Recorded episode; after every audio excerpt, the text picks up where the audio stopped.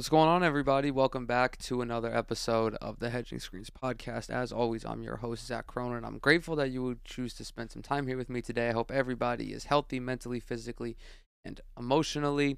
I hope that everybody is enjoying the uh, the warm weather that's coming their way. I hope everybody is enjoying these NBA conference finals because I know that I sure shit have only been enjoying one series. I think that might be um, I don't know if that's a bit of a hot take because if you guys have been keeping up with the NBA Conference Finals, you know that Miami and Boston is significantly more competitive than Dallas and Golden State, which is the the latter half of that is so so so surprising to me. I thought that Dallas and Golden State were going to go blow for blow, bar for bar and I have not been more wrong. Dallas has looked like poop. They've looked like big dookie, and Golden State is looking like they never left. They're looking like how we remember them from a few years ago, just a super dominant force on both ends of the ball who are really just taking advantage of Dallas in every feasible way possible. And one thing that's really concerned me. And by the way, I am, of course, recording this on a Tuesday, which means that by the time this goes live, the Dallas Mavericks may very well be eliminated from championship contention. They play Tuesday evening or Tuesday night, as it is here on the East Coast, and things are not looking good for them.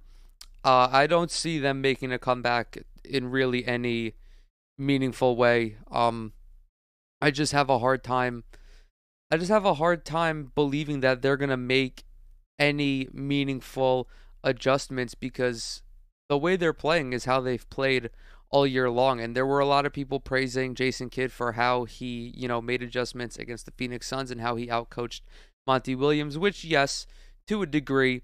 But I think that Phoenix, Phoenix, very much like my Brooklyn Nets, did more to beat themselves than Dallas did to beat them. Uh, Golden State is not fucking around, and it's clear that Steve Kerr is very. It, he's still one of the premier coaches in the league. He's still one of the. He's just one of the most. Um, one of the most. I'm trying to. I can't even think of how to describe him. He's just so well thought out in his game plan, and he's so. He's not afraid to get a little wacky on defense. I mean, it through these first four games, through these first three games, pardon me, Luka Doncic has seen multiple different kinds of coverages every time he touches the ball. Sometimes Golden State blitzes the screen. Sometimes they only hedge the screen. They typically blitz when it's either Jordan Poole or Steph Curry, uh, their man screening Luka. That's really the only time I've seen them blitz. They run box and one quite frequently. They go to zone defenses quite frequently. And they're really just stifling all of Dallas's options outside of Luka, which is not something that's happened that frequently throughout this this season. I mean, after that rocky start to begin the year, Dallas turned the ship around. They were kind of like the Boston Celtics of the Midwest or the Deep South, whatever the fuck, however you want to geographically categorize Texas. And they, I think they went like 35 and 12 or something over the final half of the season. Really just immaculate basketball on both ends of the court. But as we know, in seven game series, there is a lot of time for coaches to devise game plans against your star players. And Dallas has not responded well to Golden State's pressure. One of the things I noticed that I think is really, really limiting Dallas's effectiveness is how stagnant they've become on offense. Like you look at this roster, you look at you see names like Luka Doncic, you see names like Jalen Brunson, Spencer Dinwiddie. I mean, Dorian Finney-Smith has played spectacularly all year, really up until this point. Um, same thing with Reggie Bullock, and DFS is still playing relatively well. I'm not trying to uh, I'm not trying to shit on him by any means, but Golden State is effectively like, hey, we're just gonna take away everybody else, and because we know Luka is not going to be able to beat us, despite him having 102 points through three games. Dallas is in a three game hole, and it's because Luka simply, it's not that Luka doesn't have help, because on paper, Dallas does have the talent to contend with this team. It's just that their way of utilizing this talent is non existent. They don't know how to bring this group of guys together to be effective, which I think is something that Steve Kerr has done exceptionally well and is one of the reasons why Golden State is still one of the premier teams in the in the NBA and it's because they know how to best utilize this group of stars. Everybody from Steph to Klay to Wiggins to Jordan Poole to Draymond Green, even everybody off the bench, you know, Robert Kuminga getting whenever he gets minutes, Nemanja Bjelica, everyone is just so ready and so familiar with the game plan that they can he can just pick and choose his matchups game by game. And this is of course exceptionally true on defense, but much like in the Phoenix series, Dallas is shooting themselves in the foot. And I don't know if they recognize this. I think everybody else has recognized that Dallas's offense is entirely too reliant on the three ball this series. They are living and dying by the three ball. So far, about 50% of their attempts have come from three. They've attempted 239 shots, 138 of which have come from three. I think that's either like 51 or 52%. It's just about half, which I don't know what it was compared to their regular season total, but it's very it's very rare to see a team be this success to see a team be successful for prolonged periods of time when their three-point rate is I'd say above like 45%. Dallas during the regular season had a three-point attempt rate of about 44%, which was 5th in the league, and they are just well above that.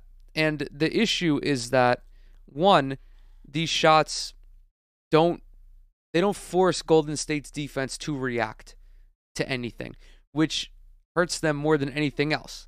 Because when you have an offense that gets ball movement, that gets player movement, that just switches up the looks on offense, that can sometimes pigeonhole the defense to one specific defense. And the Warriors, as I already mentioned, are throwing multiple coverages at Luka and multiple coverages at Dallas. And it's because they're settling for just bad threes. Granted, not all of these threes are bad. Like if Reggie Bullock or if DFS gets an open three or if Luka gets an open three or if anyone gets an open three, that comes at the end of a very a very robust possession that actually features set plays in the half court. That's a good three. And sometimes those are not going to fall. It's just the nature of basketball. You know, sometimes you just have bad night shooting. But Dallas has had a poor night shooting every night, except for the first half of game two, which, as we all remember, they wound up losing because they were too reliant on the three ball. And the threes weren't falling. The threes were not falling. They're playing too much Luka ISO ball, which you can get by with in the regular season because teams aren't so they're not game planning at the same intensity as they are in the playoffs. Like let's just be real. In the regular season, you do some light game planning, but ultimately when you're going up against a guy like Luka or Giannis or whomever, there's really nothing you can do. Like you just have way more options in the postseason when you have multiple nights to game plan for a specific player. And a lot of the times, Dallas will just let Luka dribble the ball and settle for, you know, a sh- I say a shitty shot, but for him there really is no shitty shot, even though he's not a particularly great three point shooter. He settles for shots that Luka can make, which is fine. But again, you're not applying any additional pressure to the defense. I think I saw a statistic on NBA.com that said that Dallas passed the fewest times per game of any team in the postseason. And it's clear that their offense is really not much of anything at this point. I don't know I don't know what's going on in the locker room, but the fact that we're 3 games into this series and Dallas has not you know changed their approach in any way, it's kind of worrying. And I'm not even a Mavericks fan. It's very worrying for me just as an outside observer. And I've I, I know this frustration firsthand because I am a Brooklyn Nets fan. And it's the same shit that we've seen that Nets fans have seen all season long, where the offense is isocentric and that doesn't fly in the playoffs. It simply does not fly in the playoffs where every defense left and every especially every defense left in this conference finals is an elite defense. Like these are four I'm pretty sure these are four of the five best defenses in terms of defensive rating playing against one another. And that's prevalent in the Miami Boston series. And I mean, truth be told, Dallas's defense has been, you know, decent at times, but they're just like they're not doing enough on offense to offset it. And then what happens when you don't get good looks on offense? If you settle for bad perimeter threes, you get long shots, you get long passes. I mean, long rebounds. Pardon me, you get long rebounds.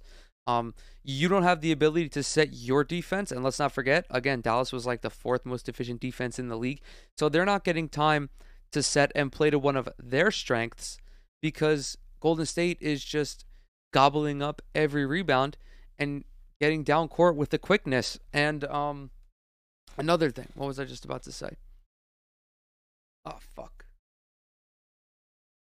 Oh, when you another thing that you don't have the luxury of doing when you run such a stagnant offense that's predicated essentially on one player is you're not making Golden State exert energy on defense.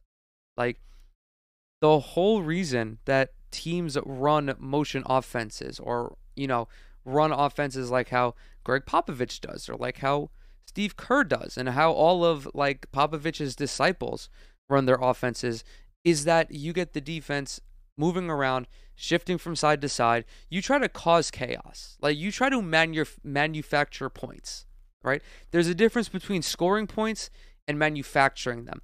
Luka going one on one is not manufacturing a bucket because he is a walking bucket. Like he's going to score 50% of the time anyway. You just live with it. But manufacturing points comes from running sets in the half court, running Spain pick and rolls, running flex action, running motion action, running pin down action, running an elevator screen, just opening up shots for the non superstar players, opening shots for Reggie Bullock, for Dorian Finney Smith, uh, figuring out a way to get Jalen Brunson into the paint, figuring out how to get Spencer Dinwiddie going downhill. Stuff like that has really hampered Dallas's um, defense as well as their offense because Golden State, we all knew going into the series that Dallas was going to have the most difficult time defending Golden State on offense. And Steph Curry has proven that all of those shooting woes that he suffered in the previous series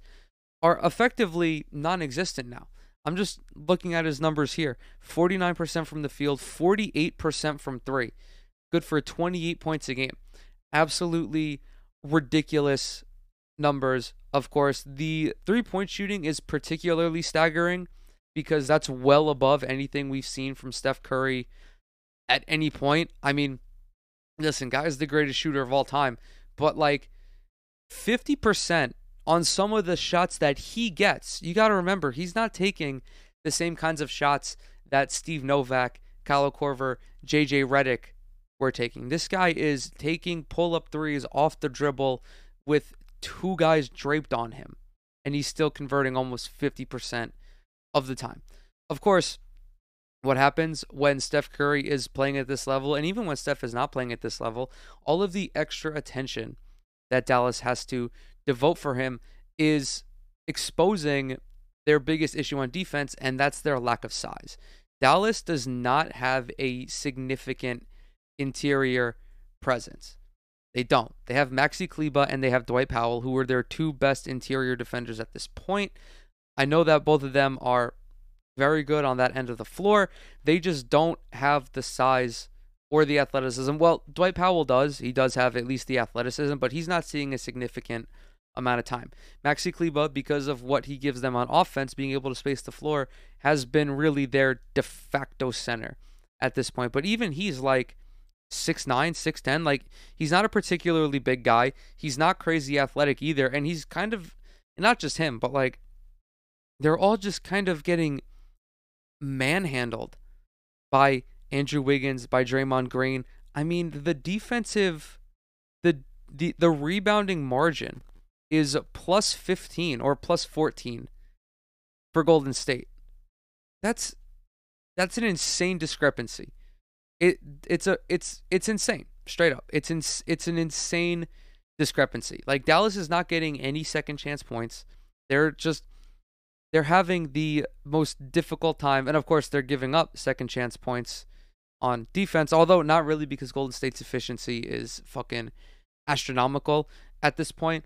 I mean, when Kevon Looney is in the game, it's effectively a wrap. There's no one who can deal with him on the boards. It's just, it's insane. And when you have Kevon Looney around the basket, yeah, he's not that great of an offensive player, but if you're giving him easy looks around the basket off of offensive rebounds, he's going to punish you. He's, he's to punish you.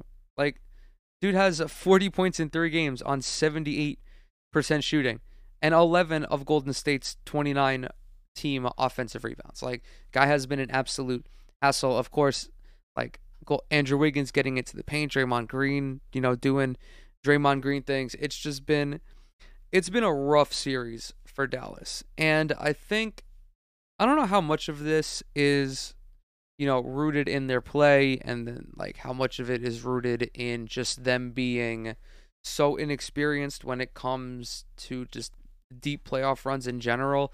I think some of this will change in um the later years. I'm just really curious to see also like how us on the internet view Jason Kidd after um this performance because he is definitely not exempt here. Like who who was I talking about? Who what team was I talking about in this regard? I know it was definitely Brooklyn, but you need to be able to put your guys in positions to be successful. Like I, I mentioned that at the top of the segment, and Jason Kidd is not doing that. Straight up.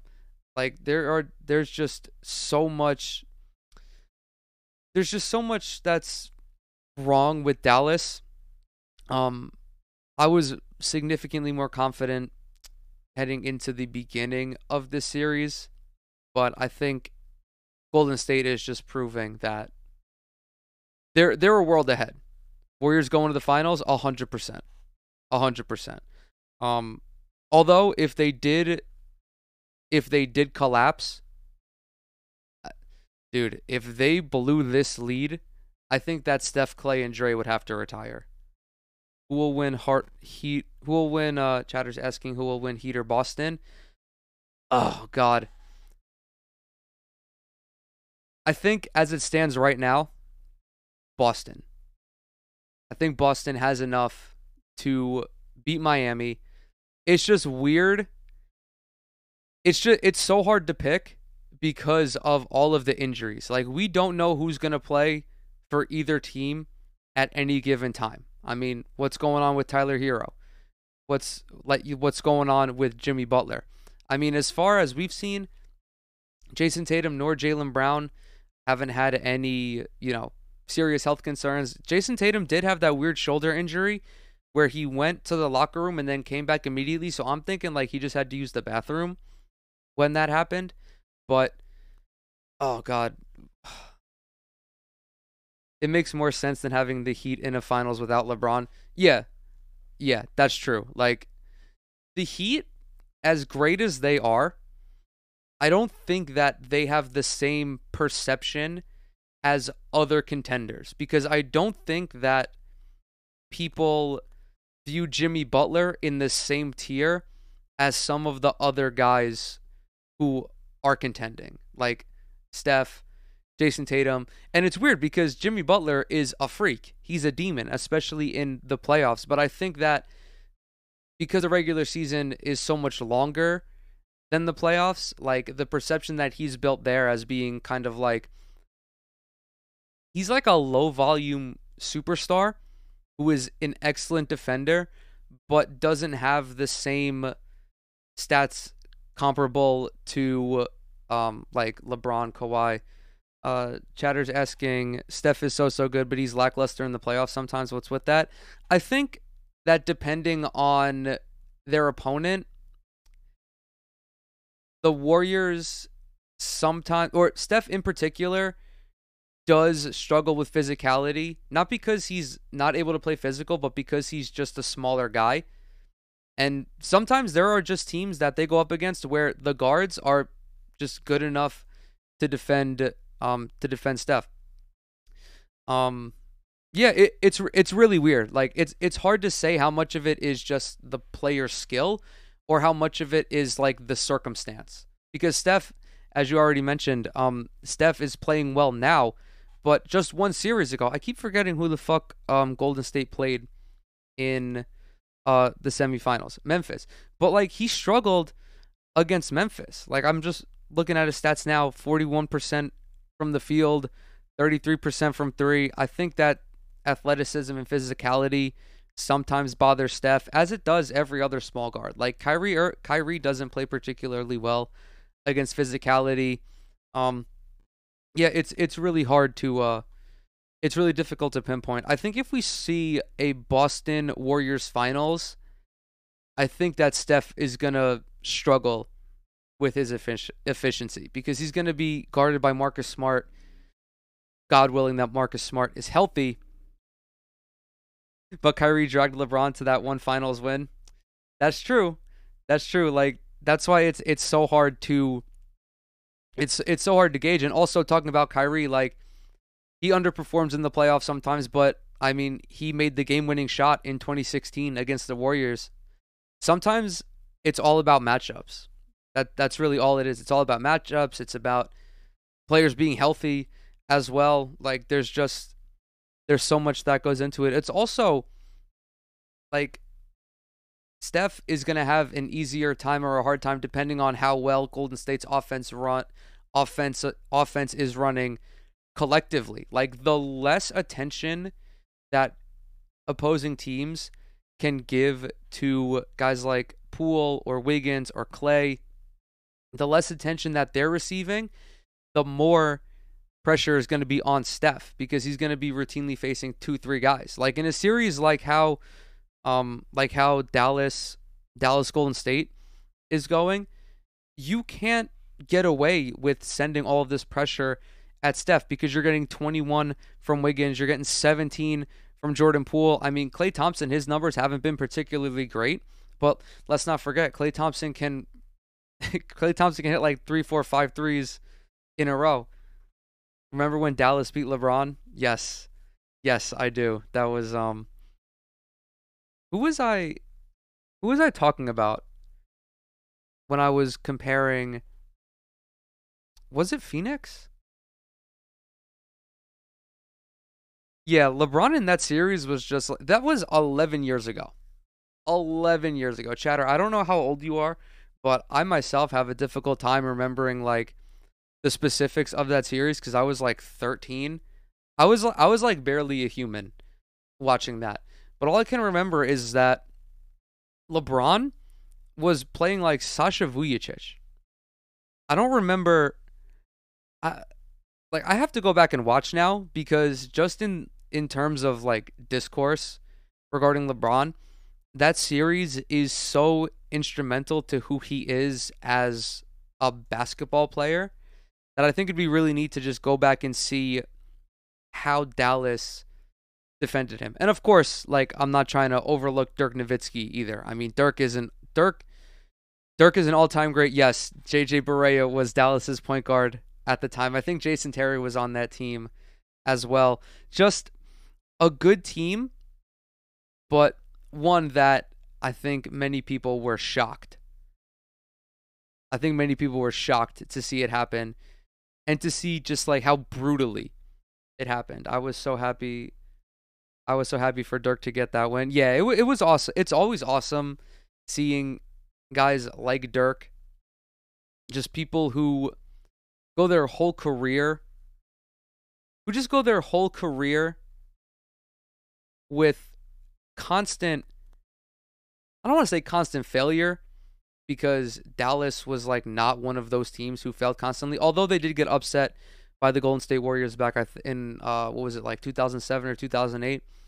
Yeah, I mean Dirk, Dirk is a legend. Dirk is a legend without a doubt. But yeah, like every superstar throughout the course of NBA history has had to deal with what LeBron had to deal with. Like just being on the biggest stage and falling short. I mean, Chris Paul and Devin Booker just had to deal with it. Like it's exceptionally rare for someone to come into the league and be be so how do I how do I word this? Be like as revered as da- as Dallas as Miami was with LeBron, Wade, and Chris Bosh. Like it's hard to live up to those expectations. Every superstar falls short at some time. All of them do. Like it's very rare for them. It's very rare for them not to. I mean, even the only the only one who jumps out at me as like not really failing that hard off the bat was Kobe Bryant. And of course, you know, as great of a player as Kobe was, there is always an element of luck involved in any championship run. The Lakers got lucky that they had Kobe becoming Kobe right at the time that they had Shaq. Like, but then even after that, like, who, dude, who expected Detroit to beat LA in 2004? Like, it was just, it was insane. But um, that was a mighty long tangent. I do want to shift over to um, the Eastern Conference Finals just for a second to touch on the absolutely bonkers inconsistency that is Miami and Boston. I we anyone who's a basketball fan, everyone who's a basketball fan knows that basketball is a game of runs. Especially nowadays when the offenses are so dynamic. They're so high powered. Like it's not uncommon for teams to put up 8, 10, 12 points in 2 3 minutes. But it's just as easy for the other team to do to do the same thing. This series is that but on steroids. I mean Boston opened up game 4 on like an 18 to 1 run. I think it was. Like both of these teams have been able to put up 15, 18, 20, 25 points ooh, pardon me, with with such ease. Of course, some of that is a mixture of the talent of the team, the talent of their respective teams, um, the coaching staffs of their of the respective teams. I think that Erik Spoelstra and Ime Udoka um, deserve more credit for how they've handled this fucking super insane series, this super like almost cartoonish Eastern Conference Finals. And then some of it, as I already mentioned, comes down to nobody knows who's going to be present for any game.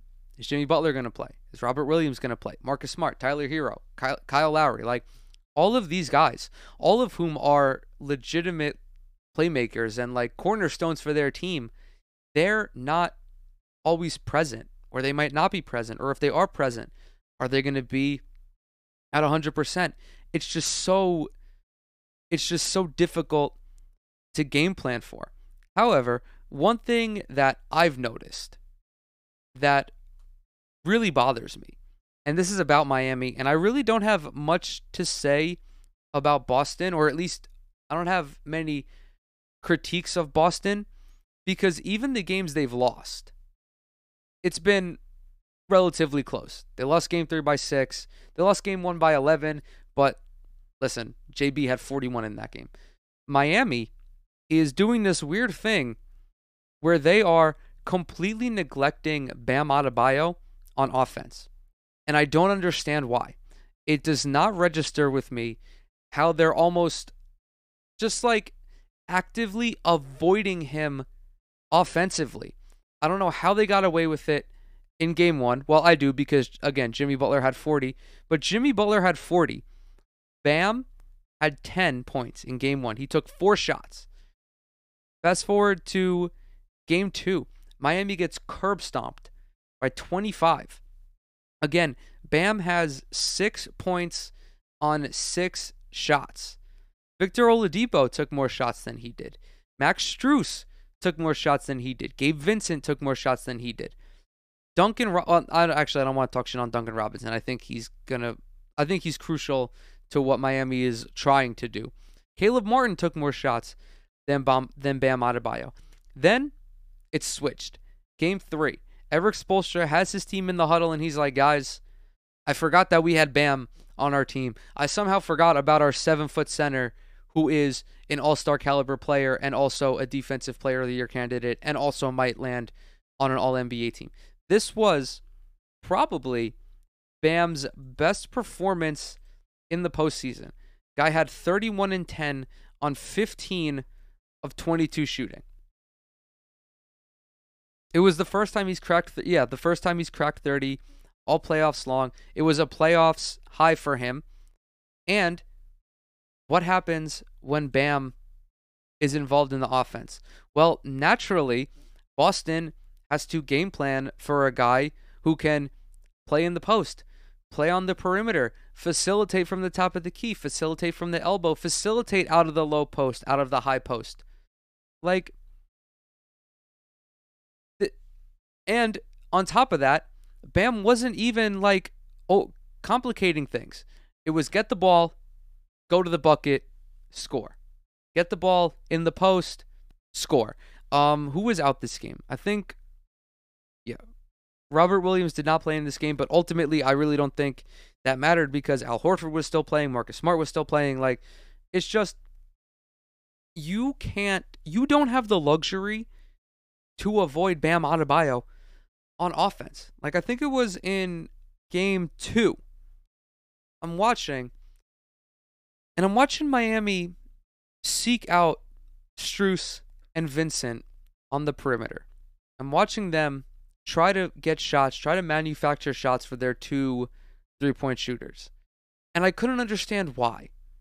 Because you have Jimmy Butler and, ba- and Bam Adebayo.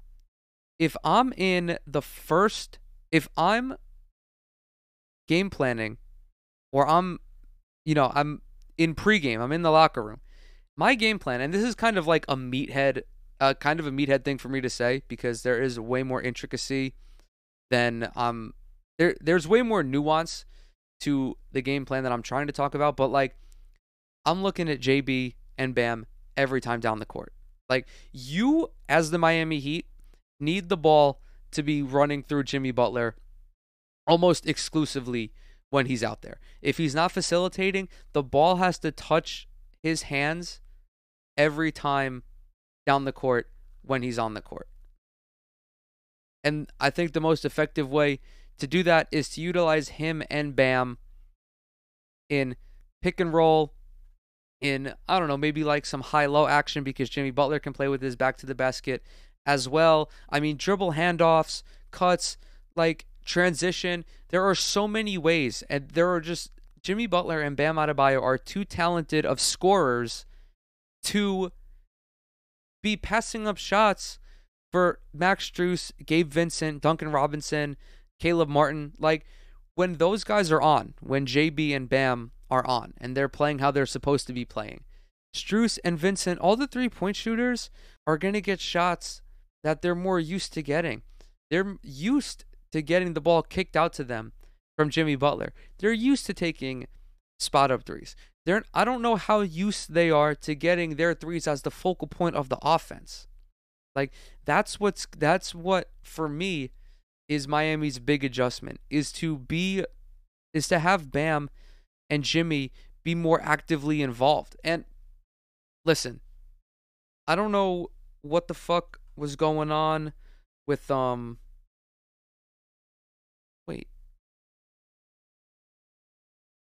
Am I bugging? Jimmy Butler did play yesterday. Did he? Yes, he did. Okay, I'm I'm man, I'm like fucking I'm dumb.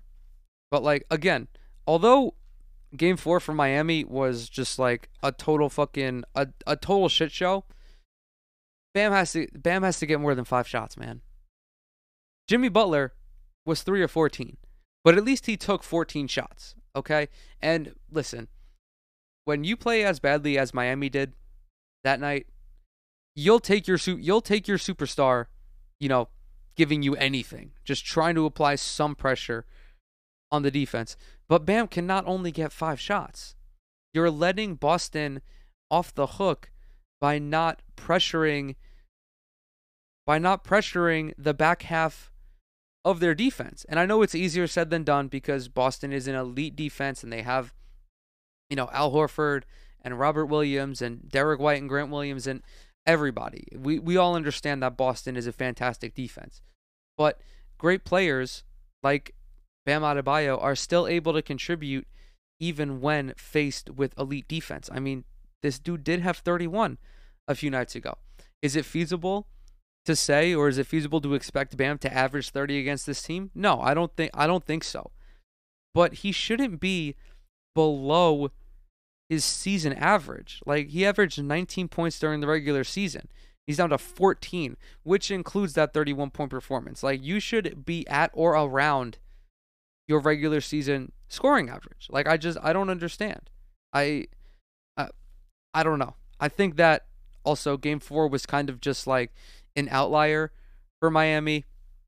I think that they were just kind of caught off guard and they were never able to recover because sometimes that happens. Like sometimes you just get smacked and there's nothing that your team can do to get back into it. I mean, it happened to the Warriors against Memphis.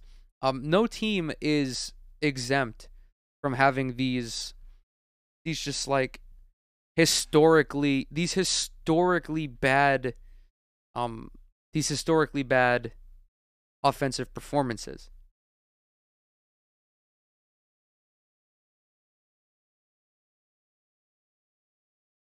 I'm trying to think of like everything else to cover because there really isn't much more that I have to say about the conference finals. I mean, we can react to some news, but there really isn't like this the playoffs outside of like playoff commentary and commentary on the actual games is very dry.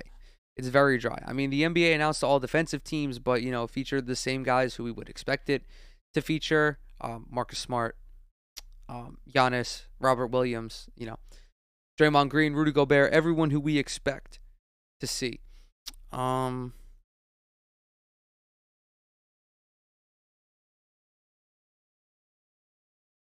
uh, let's see.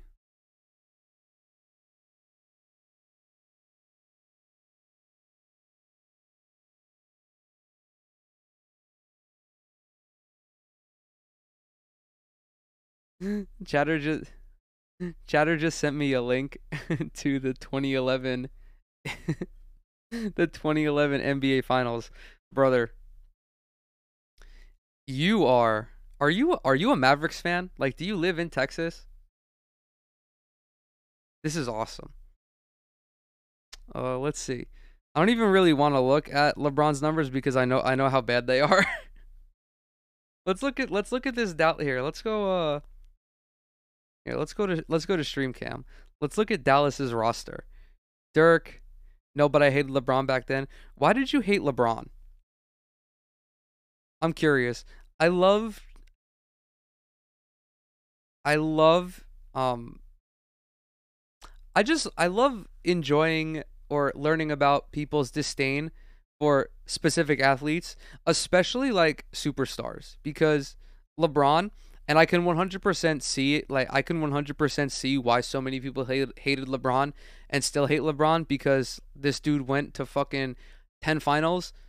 So if you were a fan of any team in the Eastern Conference, you were 23, okay?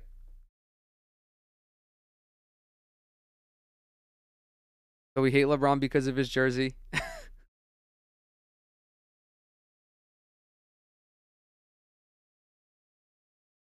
Were you a Kobe fan? Or a Jordan fan? Jordan Kobe, same person, basically. That's another thing. I think I've noticed that the biggest LeBron haters are Celtics fans, and uh, for obvious reasons, Celtics fans, um, Kobe fans, just because there was that whole LeBron Kobe rivalry during the during the um the early 2000s, and uh, Jordan fans because Jordan because LeBron is really the only guy where there is a universal consensus who is challenging MJ for the um the greatest of all time title and did it on national TV that he's creating a super team and bailing on his own team. Yeah, that that whole thing not not for me. Um what did it for me wasn't him leaving, it was the way he did it, which as I've grown up, as I've matured, um I've realized that this was the fucking it was without a doubt the weirdest way to go about um to go about announcing that you were leaving.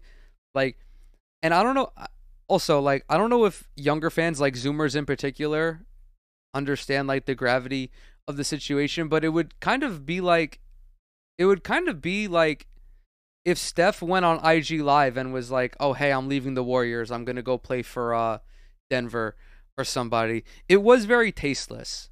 I do I do agree. I do agree that him broadcasting it was tasteless. Um, even though I believe there was some connection to the boys and girls, um, one of the boys and girls clubs, I think it was just very. It was very odd, but it was also a weird point in time for the NBA where they weren't as. They weren't as the league itself was still years was still a year was still a few years away from peak relevance wouldn't you want to stick it out and stay with your own t- uh stay with your own team given how lucky you are to play for your own home in this is I love I love this question because in most cases I do think that athletes should remain loyal. And I say in most cases because LeBron's case is very interesting. The Cleveland Cavaliers treated LeBron like shit. They did not go about team building with the same sense of urgency that other organizations did with their superstars. The Bulls surrounded Michael Jordan with immense talent after he got his ass beat multiple times by the Pistons in the late 80s. Uh, they went out and they got Scottie Pippen. They got Horace Grant. They got B.J. Armstrong. Um, who else? Uh, Golden State.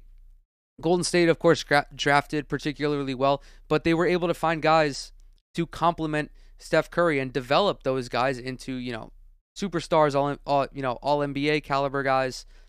Um, the Cavaliers they went out and they got LeBron, Zydrunas Ilgauskas, and Mo Williams. Now, no disrespect to Zydrunas Ilgauskas, no disrespect to Mo Williams. I don't hate him now, mind you. Yeah, that listen. I'm I'm totally cool with like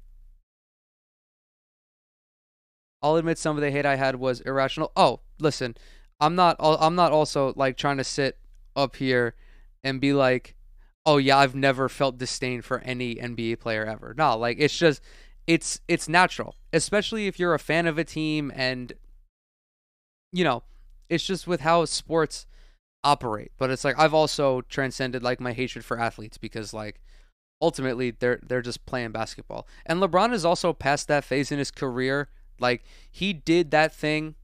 He left Cleveland, won a couple titles with Miami, but he did redeem himself by going back in 2016 and righting all of his wrongs. Also, it did help that the Cavs kind of built a better team around him the second time around. I think Cleveland also recognized that they fucked up the first time and it was just like a bad look all around. But LeBron is like 38. He's got four titles. Like he's beyond that. Now all of like all of like the basketball media scape is shifting their attention from LeBron to the new crop of superstars like Giannis, Tatum, Luka. I mean, Steph. Like people were hating Steph too, and people are gonna hate Giannis. It's just the natural progression of. It's just the natural progression of sports. Unfortunately, um, especially when you have a guy like LeBron who is so who's just like so incredibly dominant and so much more dominant than anybody else in the conference. Um, let's get back. To, let's get back to this. Uh,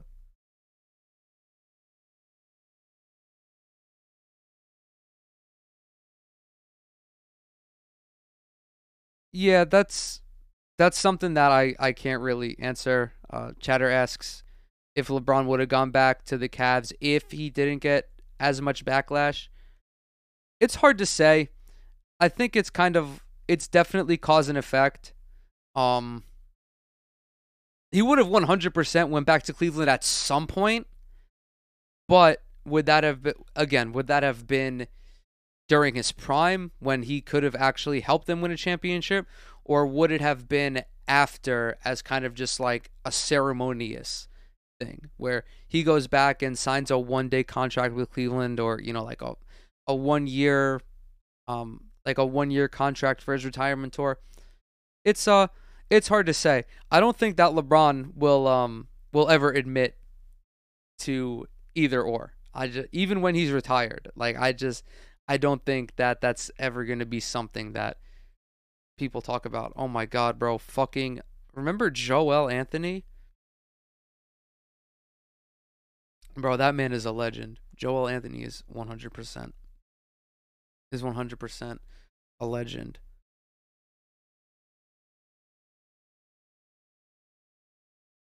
Derek White's new dad energy helped the Celtics earn a much needed win. Bro, the dialogue surrounding Derek White, motherfuckers were like straight up telling him to they were like, yo, Derek White, honestly, fuck your newborn baby. You have to go play for the Celtics in game two of the Eastern Conference Finals. That shit is insane. Sports fans, like, we really do deserve the least we we are absolutely we are absolutely the worst people. Oh my god. There is nothing more that I love than listicles from Bleacher Report. Just absolutely peak content. This is written by Grant Hughes. It's titled Five NBA Players Who Will Be Overhyped, Overpaid in Free Agency. And the featured image is James motherfucking Harden, Jim Harden himself, who, let's not forget, almost got $48 million from the Sixers. And the only reason he didn't was because he picked up his option too late. Oh my God. After his epic collapse in the postseason, after Philadelphia got the fuck out of there, oh, dude, it would have just it would have been. I mean, he's still probably going to accept it, and the Sixers are going to have to live with it. But man, man, I know LeBron was only responding to Boston's super team when he joined the Heat, but still, yeah, it left a bad taste. No, it did. We are we are 100% in agreement with that, and you know, especially juxtaposed to how Boston built their super team, like trading for KG. Um, I can't remember. I think they signed Ray Allen. I don't remember, but like they didn't. Uh, yeah, like every everyone knows that it was it was necessary for LeBron to leave. It was necessary for him to leave.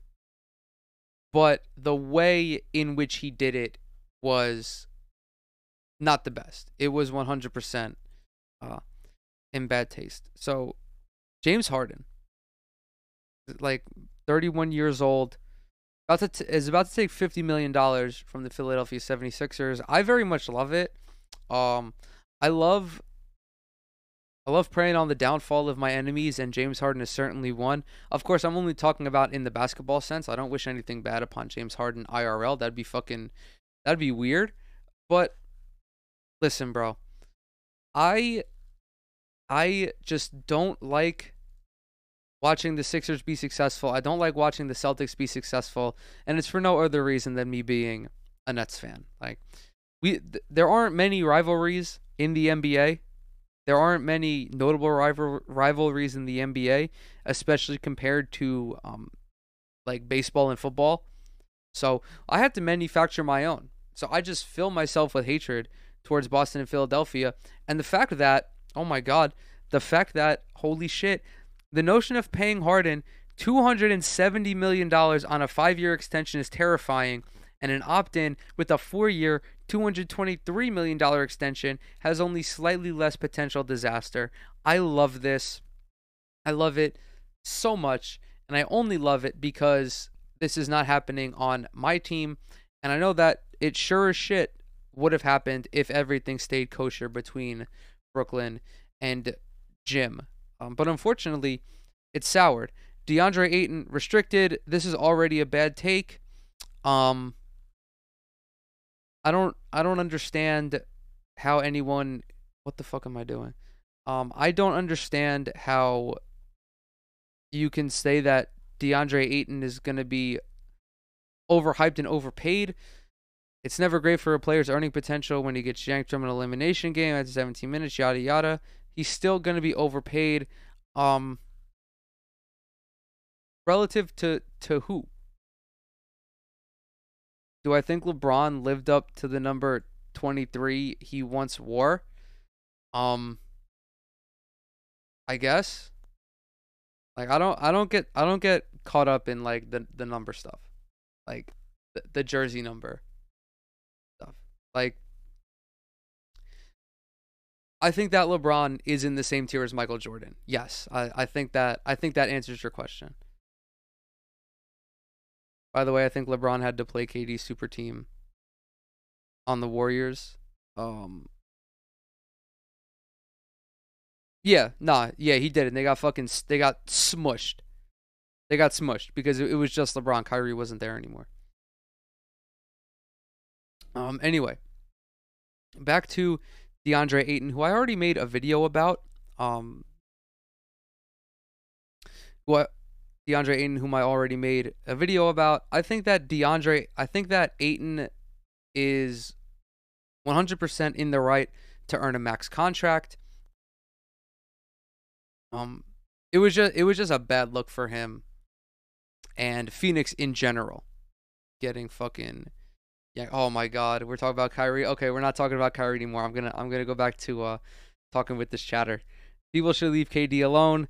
Yeah, although I kind of like that people uh, bother KD on the internet because I like when he uses Twitter. I think he's very funny. Uh, and I also think that sports fans don't get enough shit from the athletes. I think that the athletes should dunk on sports fans more often as like a way of humbling them. Um, we're in the era of super teams. Yeah, yeah, hundred percent. Like there, there's no, there's no getting around it. But KD's KD KD had his LeBron moment. Like not the exact same way that he did, but in the sense that it was a move that was kind of suspect, but also the way that people value championships and how rings culture has permeated every avenue of basketball discourse. Like, guys are making moves for the potential impacts on their legacy. They may say they don't care about their legacy. They may say they don't care where they stand all time, but I think they do. I think most of them do because you're in a competition. You compete for a living. Like you're competing to be the best and you want to be the best. And if there's a situation that you can enter that allows you to add to your legacy, you're going to do it. To just to act like that's not a reasonable a reasonable career move is just like it's it's just insane. It's insane. 100%. Kyrie Irving, oh god. You know, I think that I should talk about Kyrie a little bit more. Um because this guy is so fucking polarizing. He is so he's just so talked about for so many different reasons. Of course, obviously, there was his whole um, not being with the Nets for half the season because of his reluctance to get the vaccine. There are his injury woes that we have to deal with. Um, but I didn't talk about this when it happened, but Sean Marks effectively said that we are not confirming nor denying our intentions to potentially re sign Kyrie Irving, but how they're going to talk. They're going to sit down they're going to talk. And the one thing that I've always believed to be true was that in regards to Kyrie, this whole COVID thing, him missing half the season, because of the vaccine mandates. That is a one off situation, I feel like. Of course, his injury concerns are valid, but when it comes down to paying a guy max money, you'll pay them max money and live with the injuries. And you'll live with the injuries because of their talent. Like when Kyrie is on the floor, the Nets are a championship team, or the Nets are an, are an even stronger championship team. Um, if it's not injury or personal reasons or refusal to get vaccinated that prevents Irving from playing next year, you've got to assume he'll find some other reason to be less available than than um, GM Sean Marks would prefer. This is just having a hate boner for Kyrie, like straight up. You're just a hater, and that's okay. That listen, Grant, Grant. This is who wrote that article. Grant, it's okay. You're just a hater though, because I don't feel that this is a legitimate concern. I don't feel that like Kyrie is one day just gonna wake up and think, oh, I have to go to uh, fucking Kazakhstan to go worship, to go to go fucking worship the temple of their leader.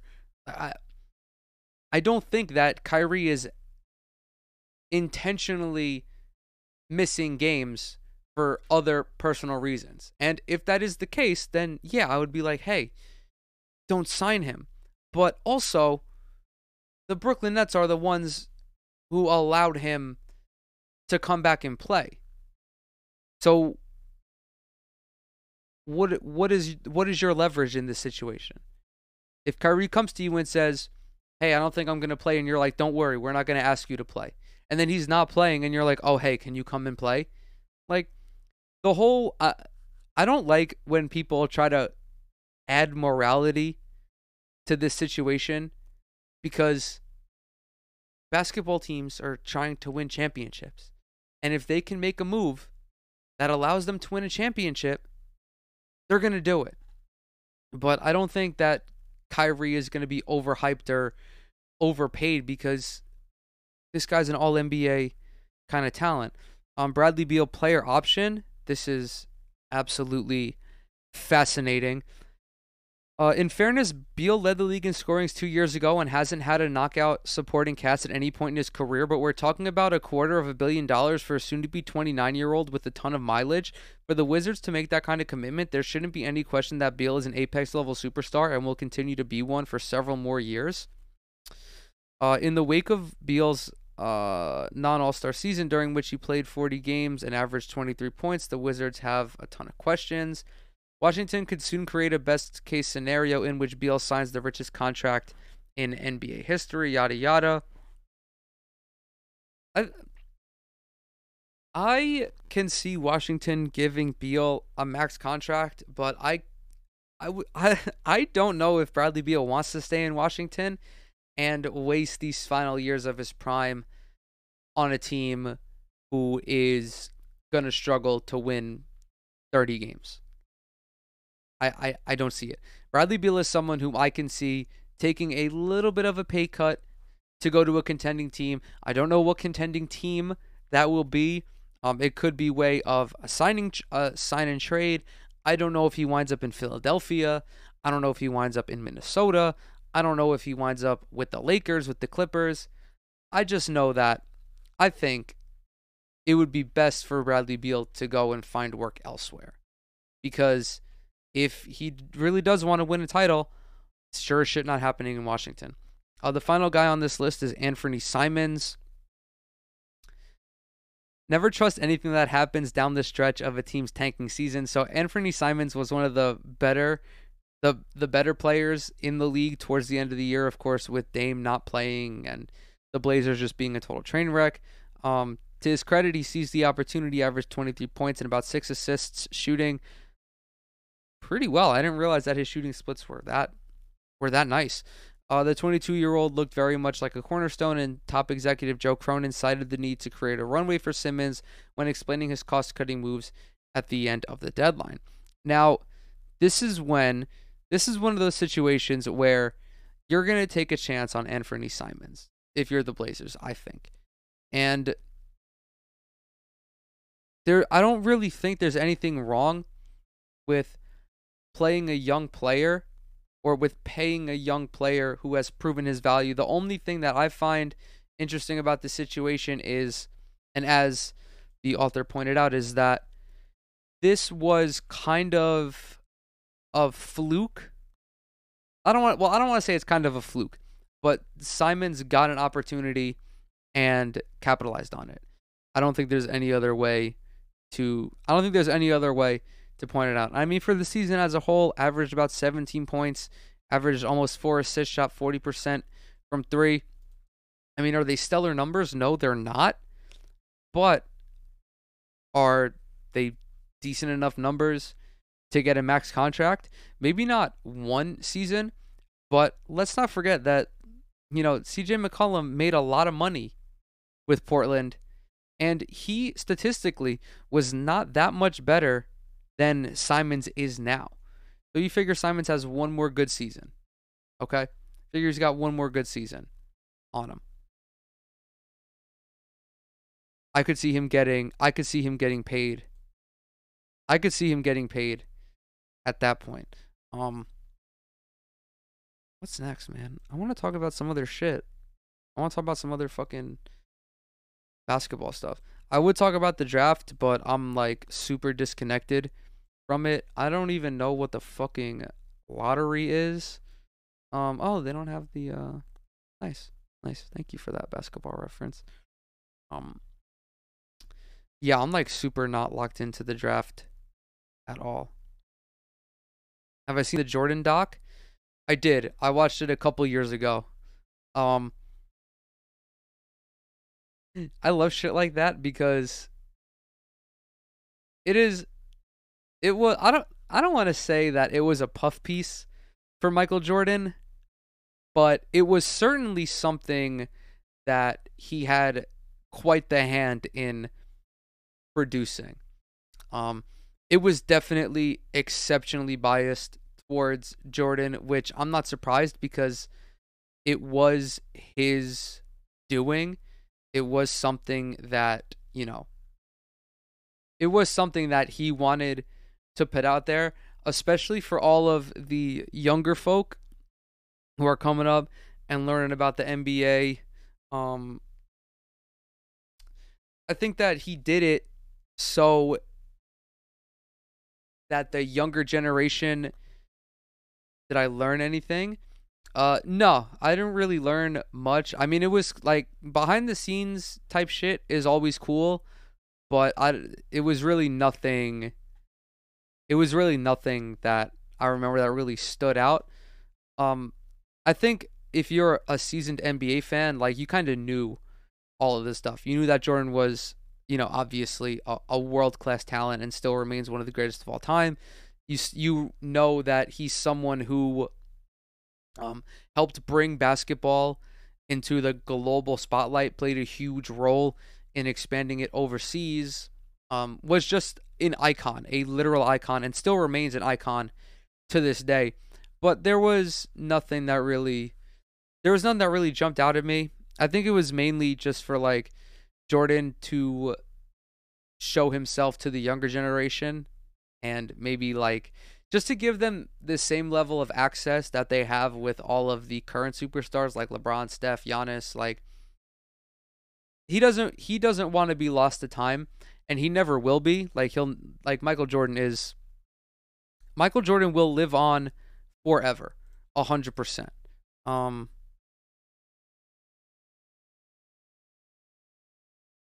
he just yeah. He's he's an icon. A hundred percent. But yeah, I thought it was cool.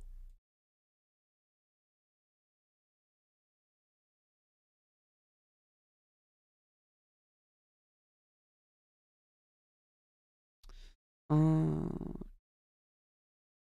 what's this? What's that? Steph Curry will replace Magic Johnson on Perk's NBA Mount Rushmore if he wins the title.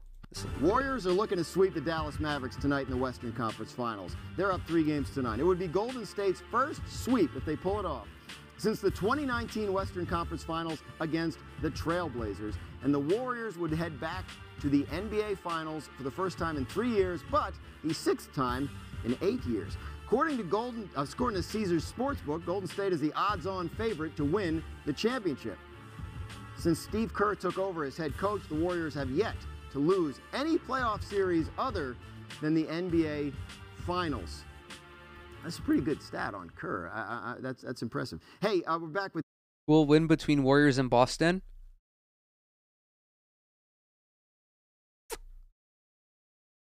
I think, I think the Warriors. I really, I, I, I just don't want to see the Celtics win a title. Straight up. That's the only reason I'm rocking with Golden State. Of course, Golden State does have all of the makings of a team that can win the title. But what's putting me over the edge is I just don't want to see Boston win. JJ Redick and Kendrick Perkins. Uh, Perk, again, we, we, the disclaimer is they still have to win one more game to get to the finals, mm-hmm. but no one's ever come back from 3 nothing down. We know this, so looking good for the Warriors. If they get there and they win another title, what does that do for Steph Curry and his place in history? Oh, hey, Dan, JJ, I need y'all to keep a cool booty on this one and listen to what the hell I'm about to say, okay? When it comes down to a Steph cool Curry, booty. if he go if he goes on to win another championship along with a Finals MVP, one is going to put him in the top ten conversation of greatest player of all time.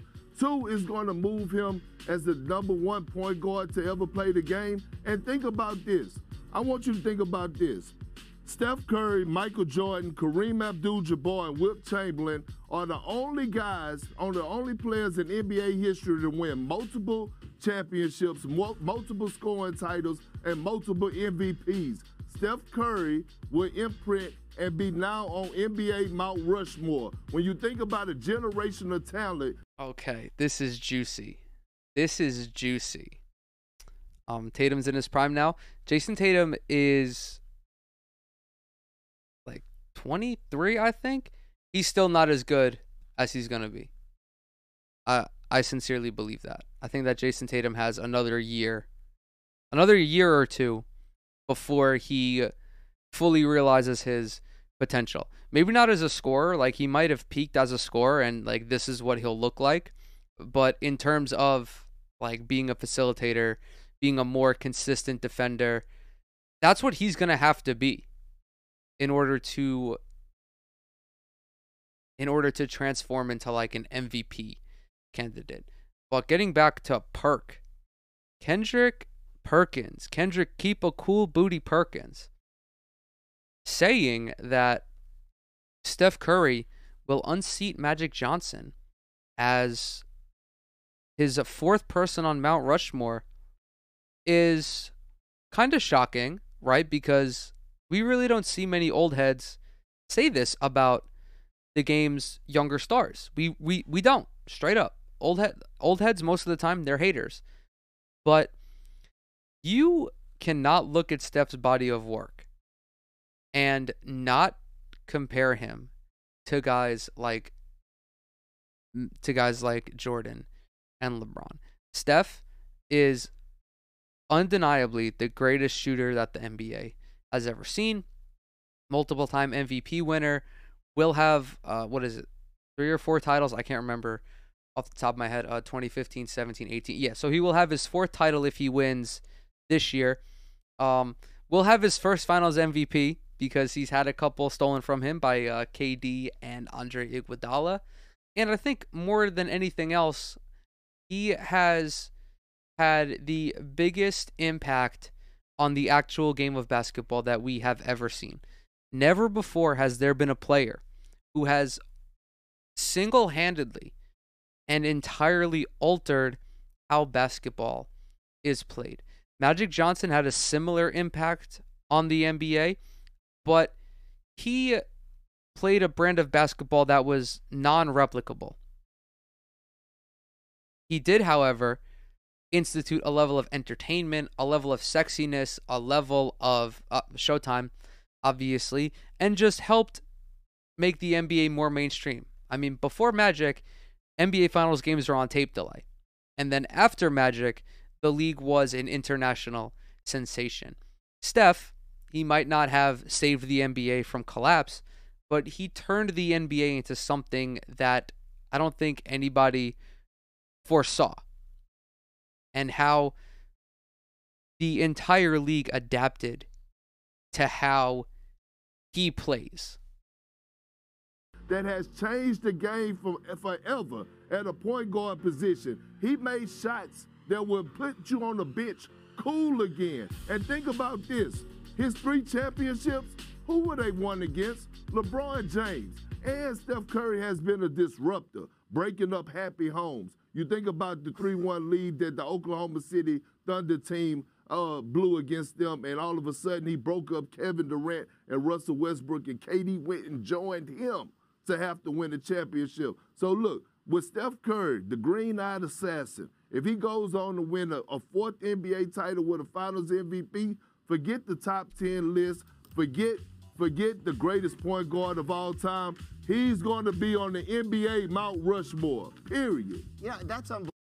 Should they make the court bigger and the three point line further? No. I think that um no, I don't think that there should be any change to the size of the basketball courts. Um the the basket height is fine. I mean realistically, 99% of people would not benefit from that. Like there are only a handful of guys that are shooting from 28 29 feet. And I think if anything, especially making the court bigger, that would be hugely beneficial to um like FIBA FIBA players because Luka Doncic just talked about how it's easier to score in the NBA and one of the reasons why that is is because the court is bigger than it is under FIBA regulations. I think that if the NBA is looking to make changes, it shouldn't be to like the specifications of the court. It should just be relative to the game. Really though, if players are breaking the game then? Yeah, but only one guy is it's really only Steph. Like and there will never be another Steph Curry. There will be players like Steph Curry. There will be players that do similar things to him like Trae Young. Uh maybe I don't want to say no, but I can't really see I can't really see a world in which that happens. I think before they did anything before they do anything like that, they'll have to change how they'll have to change other facets of the game, like the officiating. They'll have to change how the game is officiated. Um they'll have to change certain rules like um goaltending or like once the ball touches the rim, it's live, like how they play over in Europe. So that way if someone does if someone is breaking the game or you know taking these insane shots, if the ball hits the rim and starts bouncing around, you can swipe it. You can swipe it off the rim. Like do things like that before you start altering like the sizes of the court and other things like that because that would affect everybody. Whereas whereas other rules like officiating rules will only affect a small amount of people. Like if you allow the game if you allow players to be more physical, that's a that's a huge thing. That's a huge thing that they do over in Europe in particular. Like the physicality in the EuroLeague is way higher than it is in basketball. And in theory, the more physical a player is on defense, the more tiresome it is to run an offense. And then you don't really get all these crazy shots. You don't have all these high efficiency players. So that's uh, that's effectively effectively my take on that. Unbelievable. Uh, Mount Rushmore is four spots, as everybody knows, and but Kendrick's got he, has got his money where his mouth is. He even told us who he would bump off Mount Rushmore to put Curry on there, and the answer is Magic Johnson. So JJ, I, I don't know if you can see this. He's got Jordan, LeBron, Kareem, and now Steph Curry. This assumes five more wins from Steph Curry and the Warriors uh, this this in the coming weeks. But uh, mm-hmm. what are mm-hmm. your thoughts on that? Well, we're all getting getting a little ahead of ourselves because I think the Celtics are going to win the championship. But anyways, uh, Perk. oh, uh, Steph's AJ, that's already cringe, a top brother. player to me, um, and should have I'm, a Finals yeah. MVP. Look, he's the only guy that's averaged 25, 5, and 5 on a winning team in the finals and not won MVP. He's done that three times. He should have won in 2015. He's a top 10 player and he changed the game. I agree with all of that. when we talk about the Mount Rushmore, those guys are ultimately judged by MVPs, finals MVPs, and championships. Magic's got three MVPs, three finals MVPs, five championships. Kareem has six MVPs, two finals MVPs, and six championships. He's not bumping those guys off if he wins more and wins one more finals MVP. Yep. Um, and, and look, I think he's in that next tier already. When we talk about Wilt and Bill Russell and Larry and and uh, and Tim Duncan, Kobe, of course, Shaq. Like those are the those are the guys that are in that mix for spots five through ten.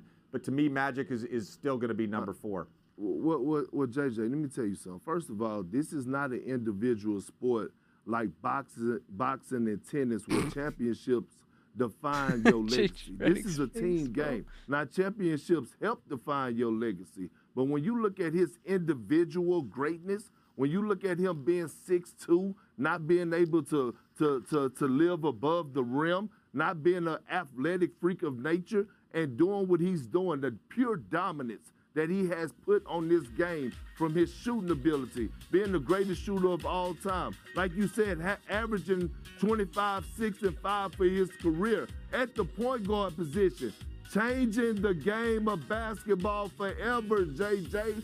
How can he not bump somebody out of the Mount, the Mount Rushmore? We get so caught up in the NBA championships and I get all that, right? They do matter. They help enhance a, a person's legacy, but it don't define. This is a team game.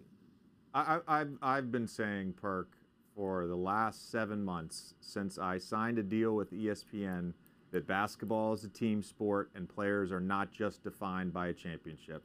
I am so sick and tired of ring culture. Unfortunately, when we talk about the Mount Rushmore, that plays a major role, and you know that, Perk. And of course, Steph oh, changed the game, but his size has nothing to do with whether or not he deserves a, a, a, top four spot on the Mount Rushmore. That doesn't make any sense. That doesn't make any why, sense. Why does it? Why does it? Tell me a guy that's been that dominant at that size that changed the game. He's been dominant at what he do. We haven't seen a guy like Steph Curry ever, ever. His size. You're right. Matters. We have not. We have not seen. A, we have not seen a player like Steph Curry. He is one of one. I agree with you okay. on that. I agree with you on that. So his size do matter. what the fuck? Thank you for watching. That was a weird ending. I can't wait for the evolution of um legacy or NBA players' legacies over the next decade because I want to see if people um, begin to recognize the fact that championships that are being won now are I don't want to say they're I don't want to say they're tougher because I think that it's it's always been hard to win the championship.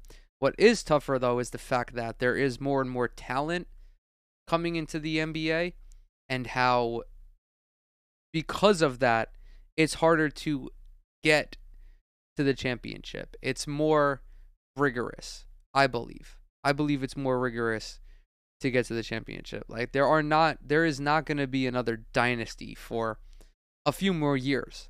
And, you know, three championships in the 2010s when you're going up against whether it be Giannis or Kawhi or LeBron or whomever, like, how do you. How do you compare that to the championships that Jordan won in the 90s, for example, against Phoenix, against Utah, or Magic's championships against like the Celtics or the Sixers or whomever. It's uh it's very difficult. But when you do when you start talking about um, the Mount Rushmore of the NBA, you have to talk about the most important figures in the history of the NBA. Guys who are almost who guys who are tied to the sport, like synonymous with it, is the best way. When you think of basketball, you think of Michael Jordan and LeBron. I think that Jordan and LeBron are the two goats. They are at the top of the goat pyramid. They're not there by themselves, however. But later, bro, it was nice. It was nice. Uh, it was nice. Chat, it was nice chatting with you. I appreciate you coming to hang out. Um, when it comes down to being synonymous with the NBA. You have Jordan, you have LeBron. The next couple of spots are a little tricky. Kareem, obviously, Magic Johnson, now Michael Jordan, I met Steph Curry. I mean, I, however, think that most people would not drop Magic Johnson, but instead would drop Kareem. Because Kareem was prominent during the 70s, during the 80s, but the Showtime Lakers were not Kareem's team. I don't think. I don't think that people perceive them that way. When you think Showtime, when you think the Lakers, when you think of basketball in the 80s, you think of Magic Johnson. And then when you think of basketball in the 2010s, you think of Steph Curry. I would not approach it from that way. I'm still good on Magic, LeBron, Kareem, and Jordan. But, you know, Steph is making a case for himself, especially, I think, even if he doesn't win a championship this year, he still has that case because you cannot argue with the fact that he is the most influential player that the NBA has ever seen. Uh, what else is there? What else is there? Well, I think uh, I think before I close it out, we're gonna chat about uh, we're gonna we're gonna chat about a little Formula One.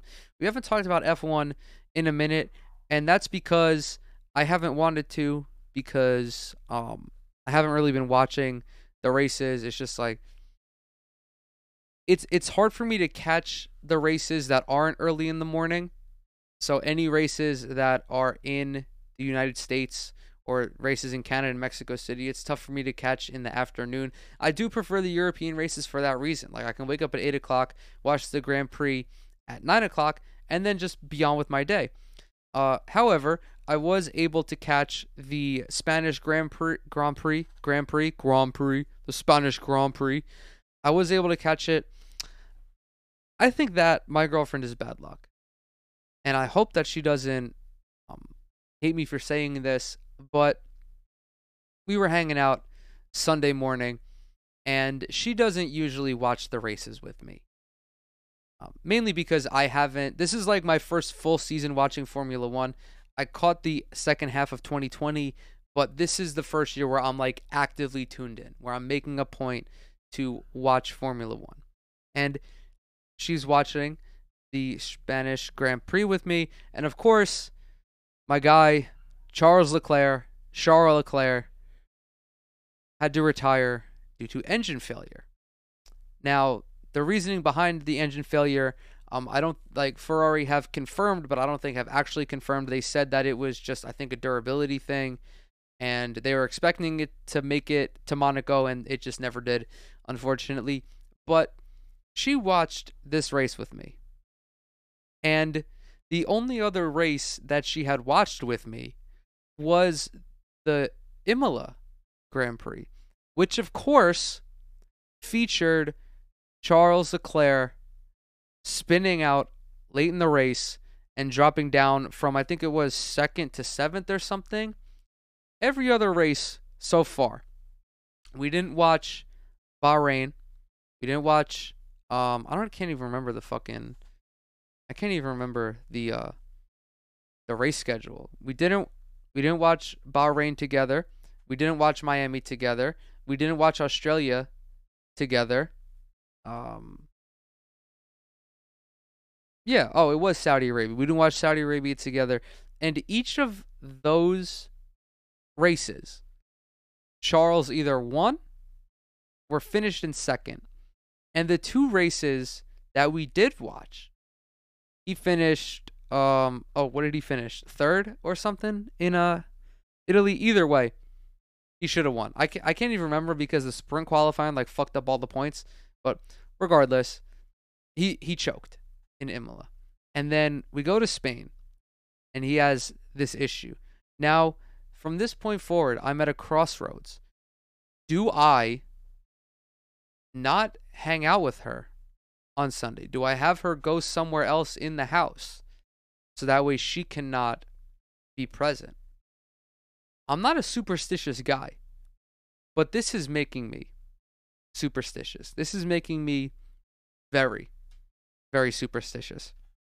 But of course, I was I was gutted when it happened because she had turned to me like literally a lap before, and she's like, "What happened with the dude that we were watching the other week?" And you got all upset that uh he spun. I'm like, "Oh, he's in first right now," and then his fucking engine blows out. All I hear is all I hear is Crofty being like, "Oh, and Ch- Charles going very slow in the Ferrari. Oh, bloody heavens! Oh goodness, this is not great. It looks like a power failure for Ferrari." I'm like, "Oh God, man!" Just so gutting. Anyway, with that, I'm gonna go ahead. I'm gonna close it out. Thank you guys so very much for coming to hang out with me today. As always, be sure to um, follow me on all social media platforms: Twitch, Instagram. Twitter, everything will be linked down in the description below. Of course, subscribe to the YouTube channel where I go ahead and I chop up these episodes to make them a bit more consumable. Um, I'm live every Tuesday at 2 p.m. Eastern. Of course, if you're listening to this uh, as a podcast, uh, be sure to engage with it however your podcast platform allows you to. Tell a friend about it if you enjoyed it. Tell a friend about it if you didn't enjoy it. All press is good press. And with that, I'll catch y'all in the next one.